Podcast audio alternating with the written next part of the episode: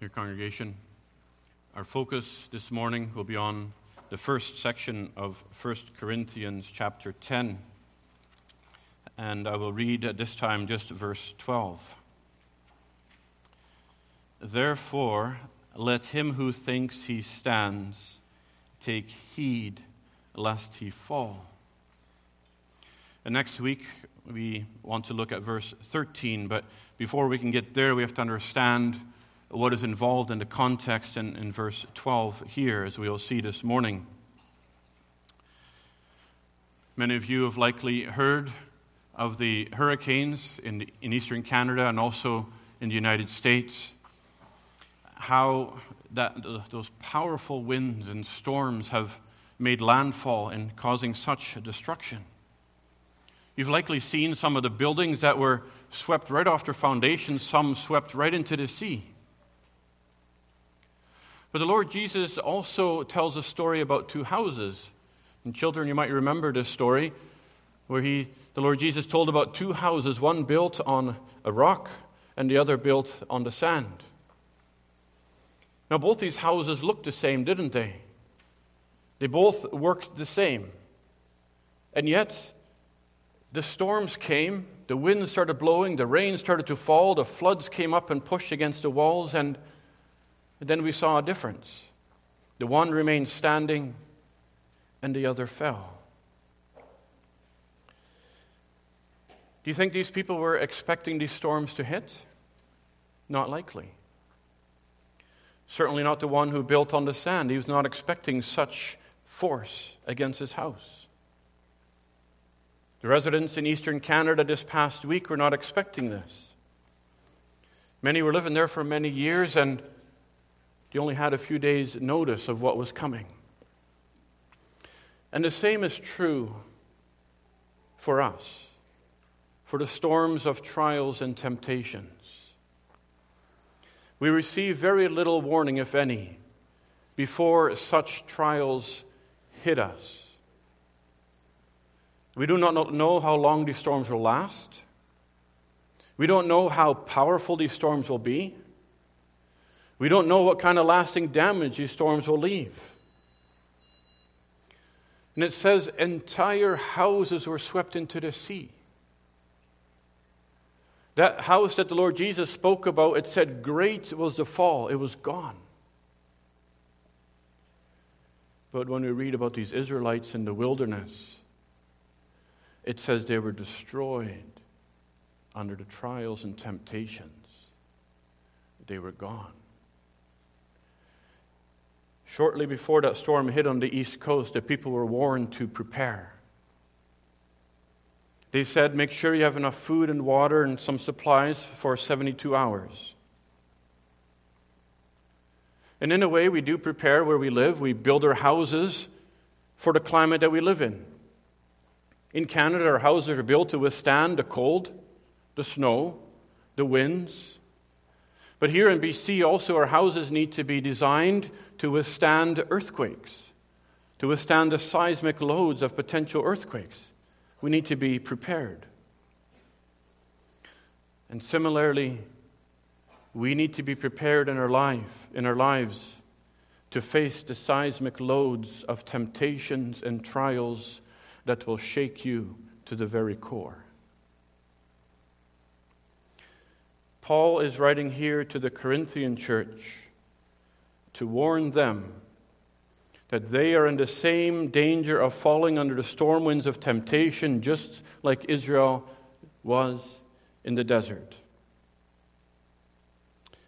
We saw last week how God makes clear that He provides everything that we need. He is a faithful God. He gives us His Word and His Spirit.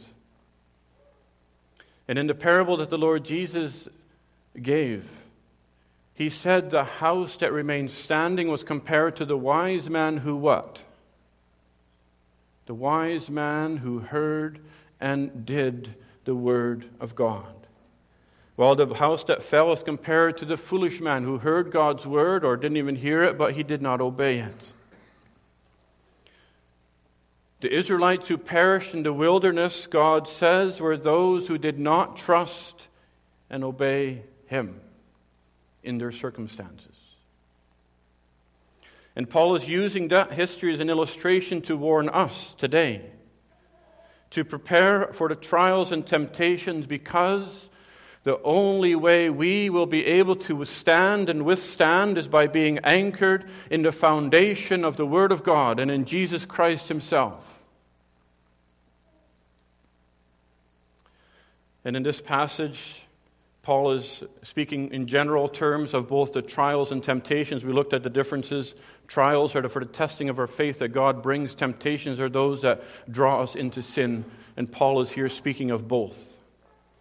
And so, for our theme this morning, uh, we, it is prepare to face trials and temptations.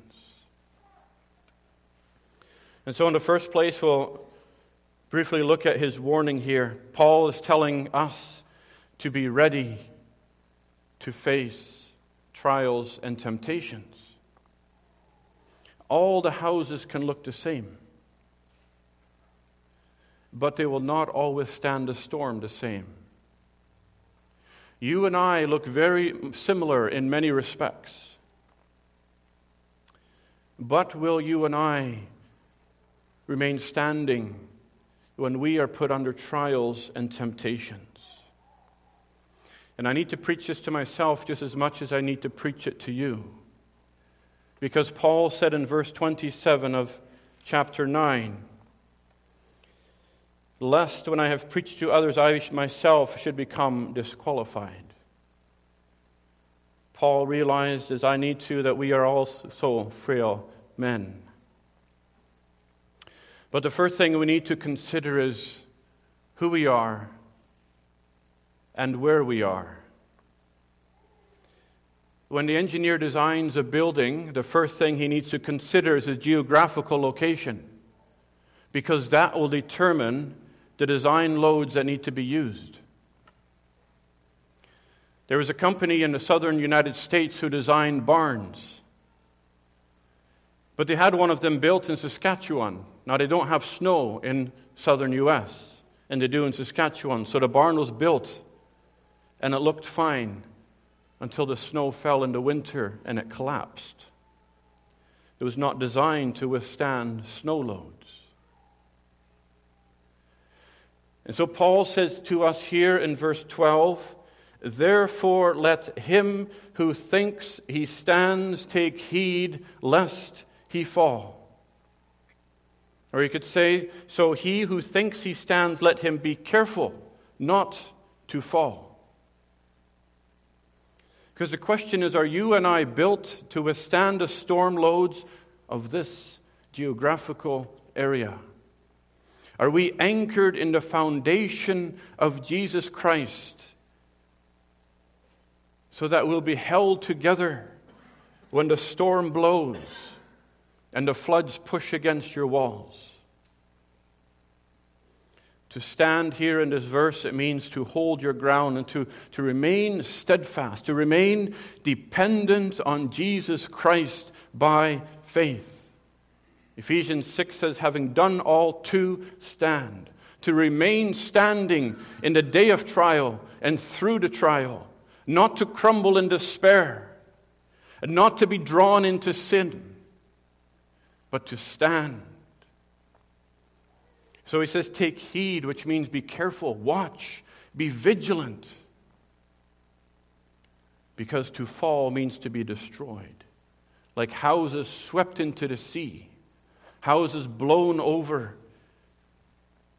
Paul says, Let him who thinks he stand. He's saying that there are some who think and look like they are standing strong.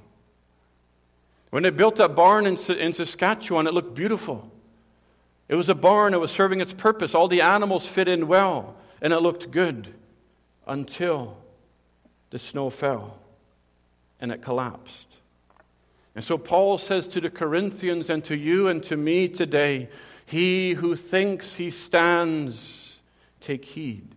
Check your foundation, check the design calculations. Is there enough strength to hold up the walls and the roof? But is that strength only coming from ourselves? Is it only in the frame and not in the foundation? Is it just self reliance? Is it just empty religion? Is it just us? Or is it God? Because Paul sees a spiritual complacency in the church of Corinth. Why? Well, he says they're living a loose life. Specifically, those who are visiting the pagan temples and participating in their feasts. Corinthians who think they have the freedom to live as they please. He says in verse 14, therefore flee from idolatry. So he says, watch carefully so that you here today do not fall, so that you will not be destroyed in the end. Because all these trials and temptations, they will uncover what our foundation is. So, where are we? What is our location? On the second place, we see the comparison that Paul makes. Verse 12 begins with the word therefore. And that means we need to look back. And if you look at verse 11, he says, Now all these things happen to them as examples, and they are written for our admonition, upon whom the ends of the ages have come. Paul is using example of the history of Israel to teach us. Just like we saw last week from Psalm 78, how we are called to teach our children from generation to generation. Just like we were shown about that barn, why it collapsed, what the reasons were, we needed to learn lessons from that experience, from that history, so we wouldn't make the same mistakes in the, in the future and the nation of Israel. The nation of Israel was in the wilderness 1400 years before Christ came, approximately. The church of Corinth, Paul is writing to them about 55 years after Christ.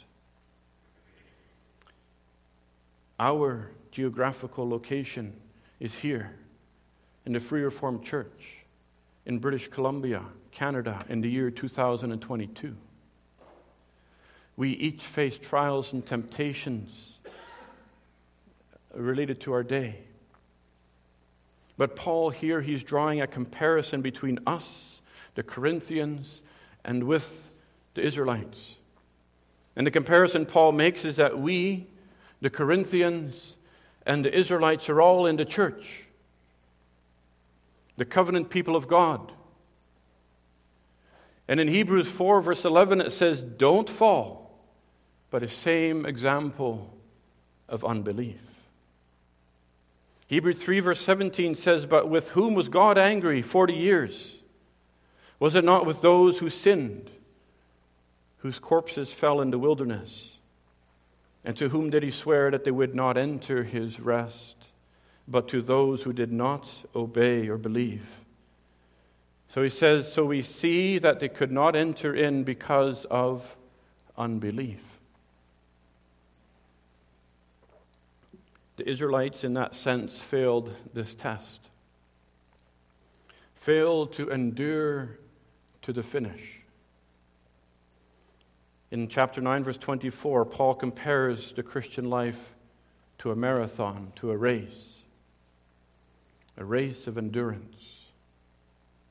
And if you look at the Israelite gener- generation, only two out of that generation entered the promised land. And Paul implies here that there, there are Corinthians who are in a similar danger of being disqualified in the race, as he says in verse 27. And the same warning applies to the church today. Israel was part of the covenant people. Verse 1 and 2 says, we are, They were all under the cloud, they all passed through the sea. They're all baptized into Moses in the cloud and the sea. God delivered that whole nation of Israel. He led them all by Moses through the Red Sea. And he compares that to, to Christian baptism, identifying them as members of the church. The cloud representing God's presence and protection and leading. God separated the people to be his own covenant people. And so Paul is saying that the church in Corinth and we today are same, part of that same community, separated to God through Jesus Christ. And just like Israel, they ate the same spiritual food and drink, that manna and that water that came from the rock. We also share in the word and in the sacraments, which all point to Christ. Christ was present there in the wilderness as he is here today. but, verse 5 says, with most of them God was not well pleased, for their bodies were scattered in the wilderness. And so, what he is saying is that just an external participation in the church, in the community of God, is not enough. It's not the guarantee or the foundation of your salvation. And so, he's telling the Corinthians to beware, to take heed, and to examine themselves. Don't assume. because he sees sinful behavior in the lives of the Corinthians and he compares that to the sins recorded in Israel's history.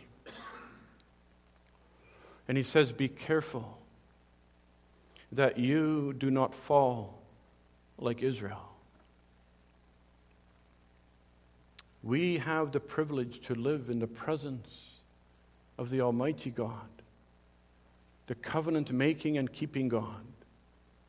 But along with that comes the high responsibility to live a life dedicated, consecrated to God. And God often sends trials to test us and to show us if we are anchored in Him through Christ or not. Satan tries to draw us away from Him with his temptations.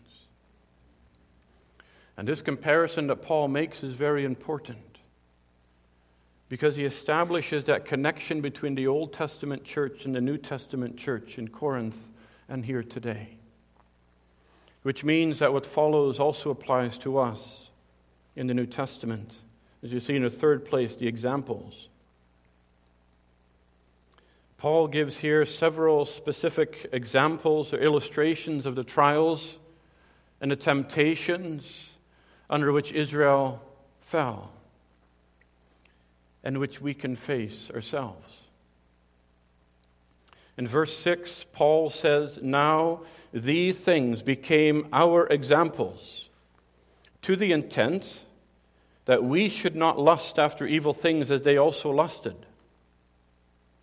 By examples, Calvin says they're illustrations of what will happen to us if we make the same mistakes.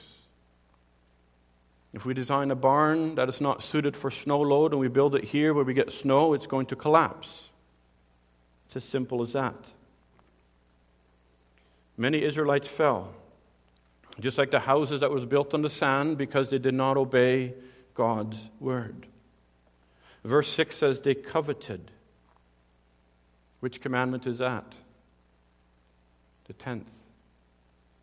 We heard last week how in Psalm 78 explained how they, they doubted God. And they tempted him, or they, they grieved him, and they said, He gave us water from the rock, but can He also give us bread and meat? They were not satisfied.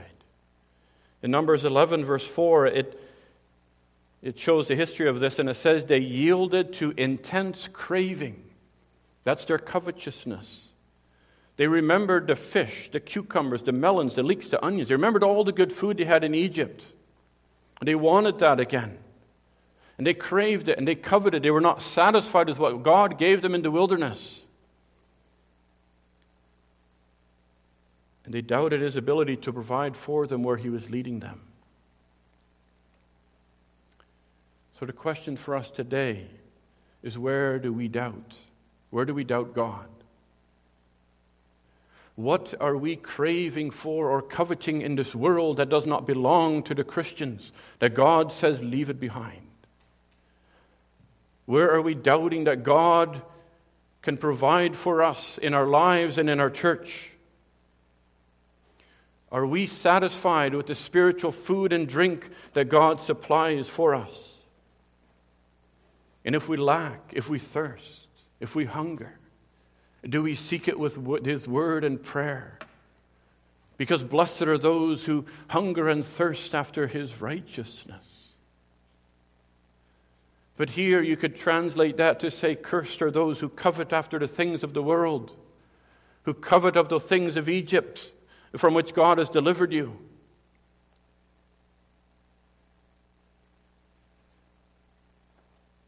And we need to be careful because in Psalm 106, verse 15, it says, When they lusted, God gave them their request but he sent leanness into their souls.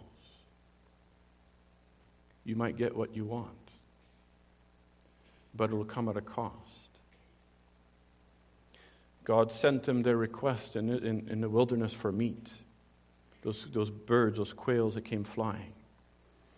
But because of their greed, because of their coveting, God punished them. And Numbers 11, verse 33 says, While the meat was still in their teeth, God destroyed the ones who yielded to their cravings, the greedy ones, the lusting ones. The danger of temptation, these storms, is that we yield to our sinful cravings instead of trusting God. Like the roof that collapsed, it yielded, is what it's called, when it, it gives way under the weight of the, of the load of the pressure. And we yield. We give in to our sinful cravings and to the temptations in the world that draw us. God might let you have what you want, but your hearts will be left cold, dead, empty. And so Paul is saying to us here prepare your heart against covetousness by a grateful and a prayerful dependence on God who supplies all your needs.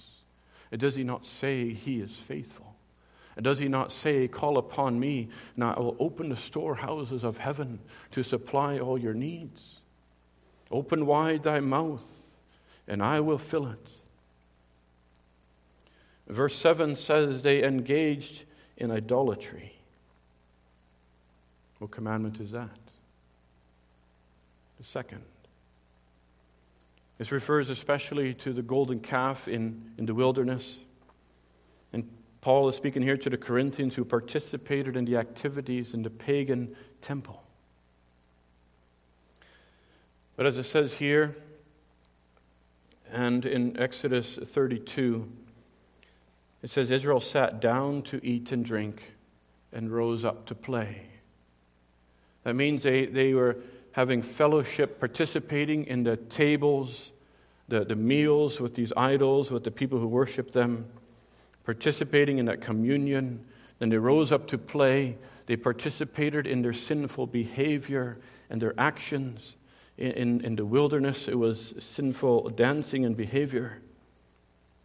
They're drawn along with that atmosphere, with these festivities. Even though the Corinthians would and could say that they don't worship the idols themselves, they don't even believe in idols. But because of their involvement, Paul here in verse 14 says, Flee from idolatry. So we need to ask ourselves where do we place ourselves where we are at risk of being drawn into the temptation to sin? What do you participate in that will carry you along with that atmosphere that this world so likes to hype up? In the festivities and especially in the immorality that this world has.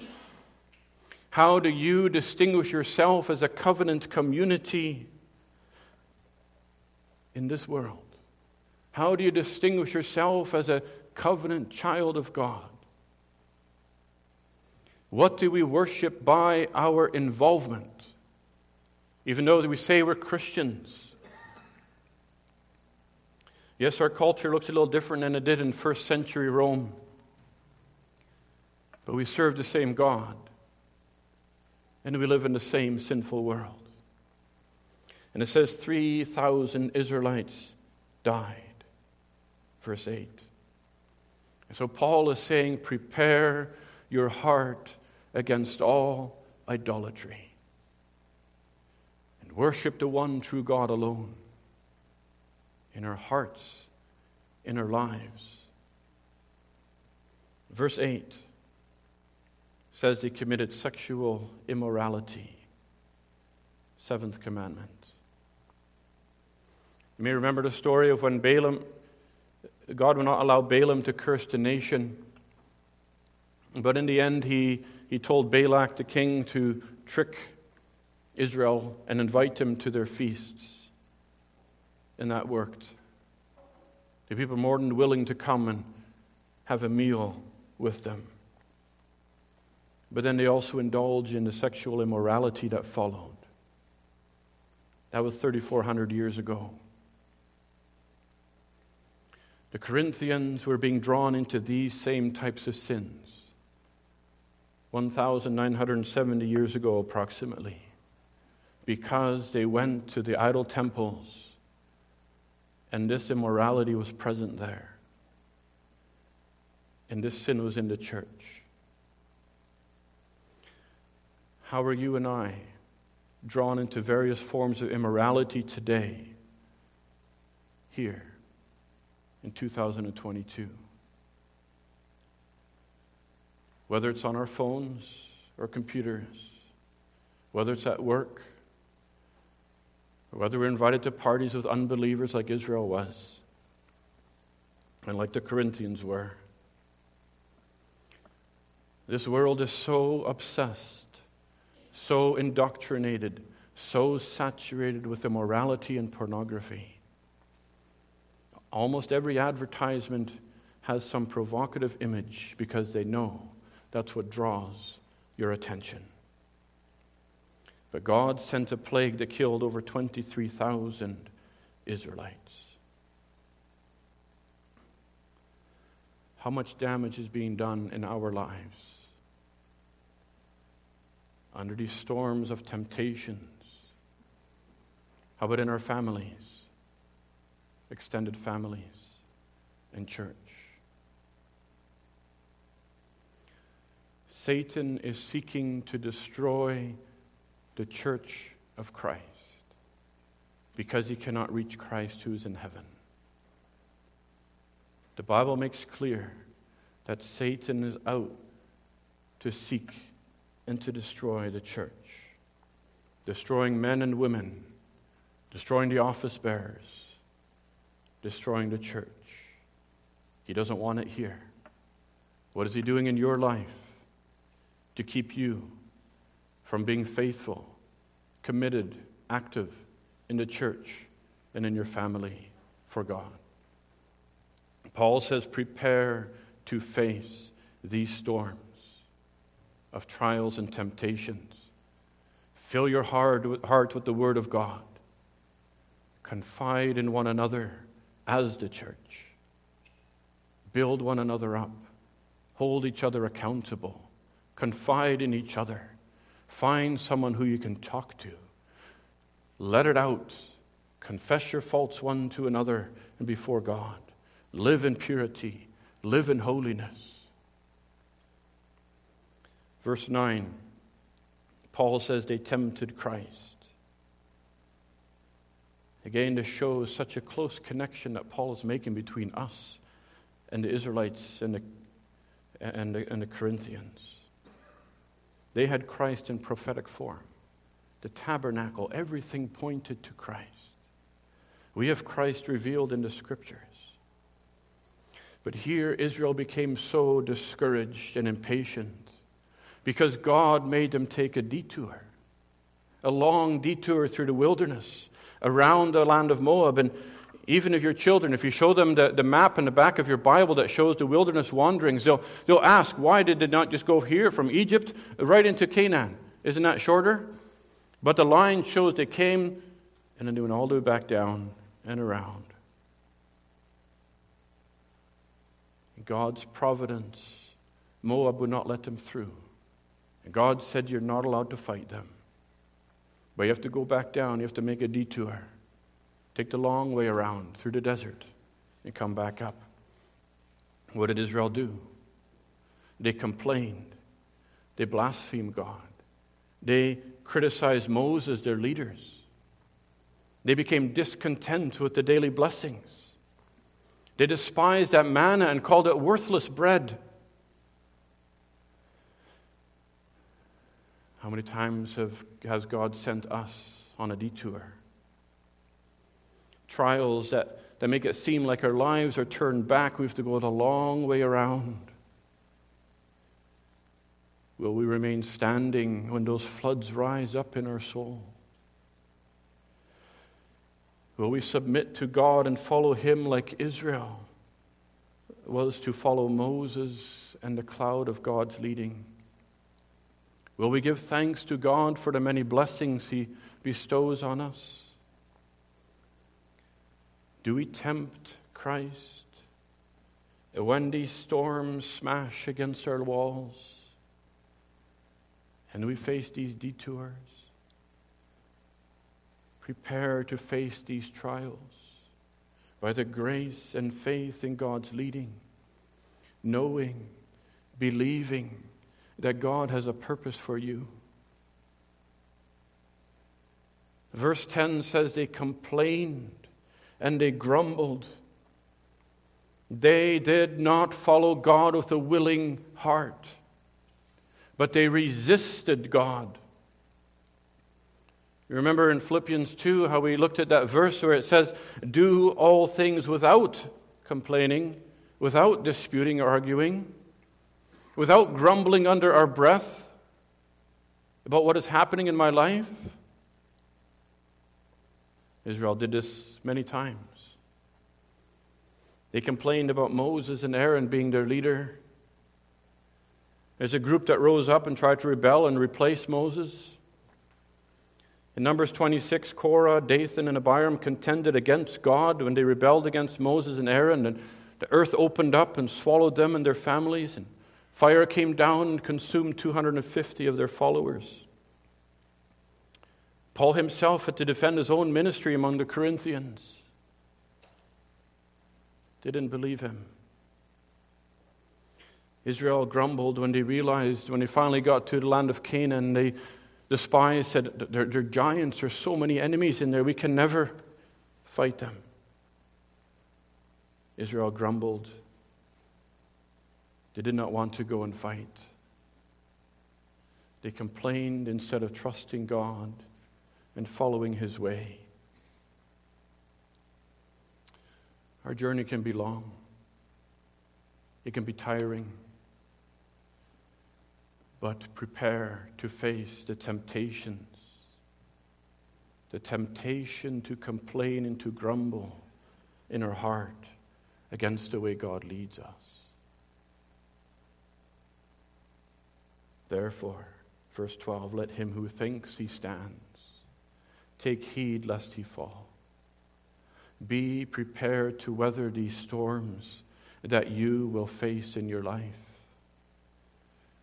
because trials and temptations will test that foundation on which you stand. And that brings us to our last thought the purpose. Paul's warning is given so that we will stand in the hour of trial. Paul's purpose for his church, as it is for us to preach to you today and to myself is that we would stand by the grace of God in the hour of temptation. Take heed not to fall. The purpose is so that we can face these temptations and not fall. Because we know that the wicked one is fighting against every one of you, wanting to take your soul, the souls of your children, to draw them away so they don't listen and they don't hear and they don't obey. But Paul says, stand in the faith and the grace of God. If our trust is only shell deep, if the structure is only man made, if our religion is no deeper than our suits, it won't stand up to these spiritual storms. But God is faithful to us and our children. Israel took pride in their standing before God.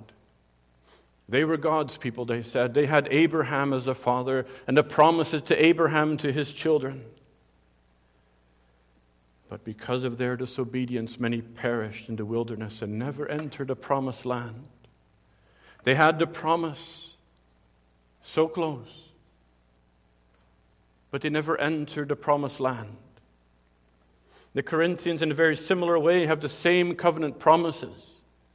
But in a very similar way, many were living in a life of disobedience, trusting their own wisdom, trusting in the fact that they were members of the church, baptized, partaking of the Lord's Supper, but their life was mixed with sin, with idolatry ongoing. And so Paul is saying, Be careful, look out that you do not fall.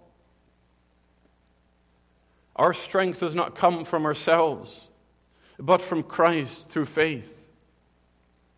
Like sap that flows up through the vine into the branches, that union with Christ is so critical.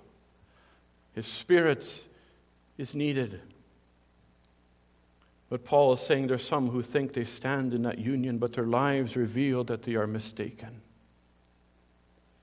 There's a false security.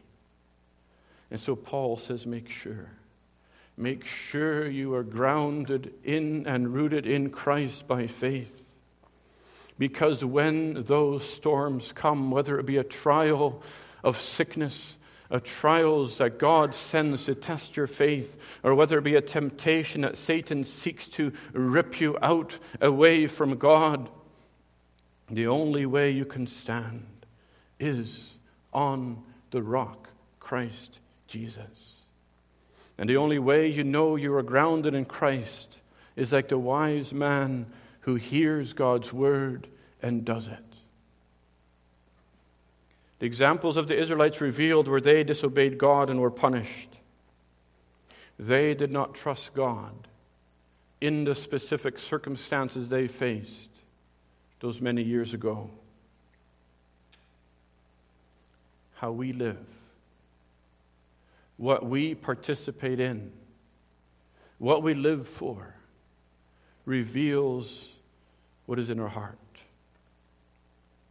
But Paul is saying, take heed not to fall. Remain steadfast in Christ, because it is in Him alone. He is alone able to keep you from falling. And so he says, take it all to Christ.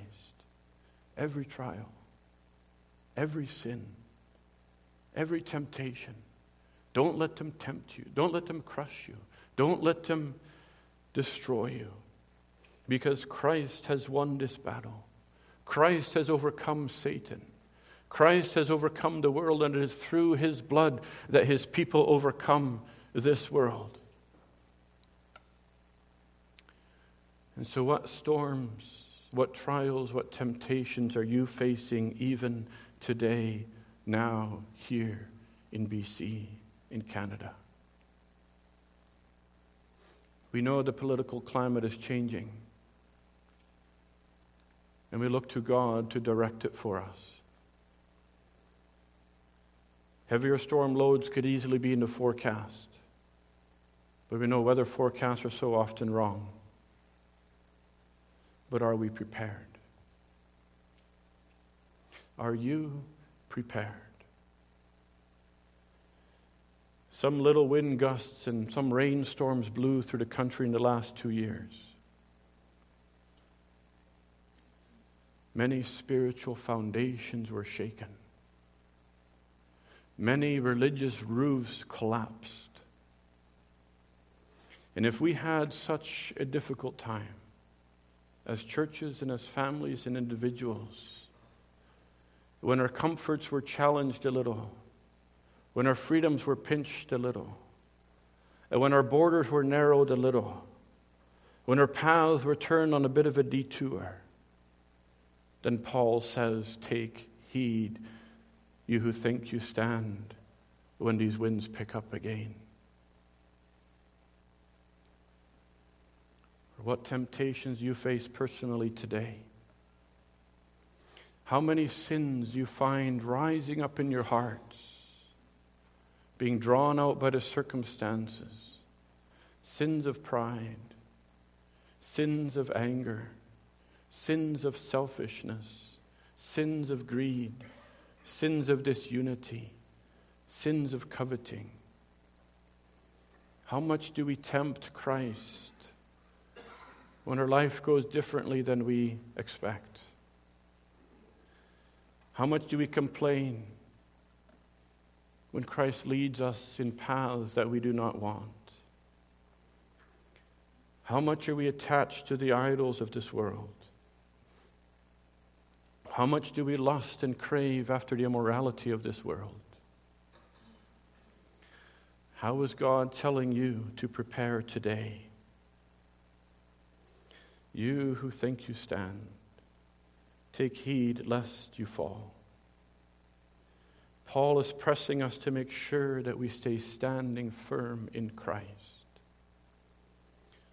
Paul says it himself, and Psalm 78 says, said it last week God remains faithful verse 13. It's in Him alone that we can stand these trials and these temptations. God alone can keep us standing when the real storms hit our churches. When the real storms hit us personally, like they are hitting our brother Jack right now. How can we stand? but by the grace of God. What trials are we to prepare for in our context? No, we're not likely to be burned at the stake, tortured, as in other time periods. But they are real. The temptations and the trials are real. And God's word is our guide then as it is now. God is our strength and refuge and ever present help in trouble. And He's our strength and support in every trial. And that's what we want to get to in verse 13, but we have to wait till next week. Amen.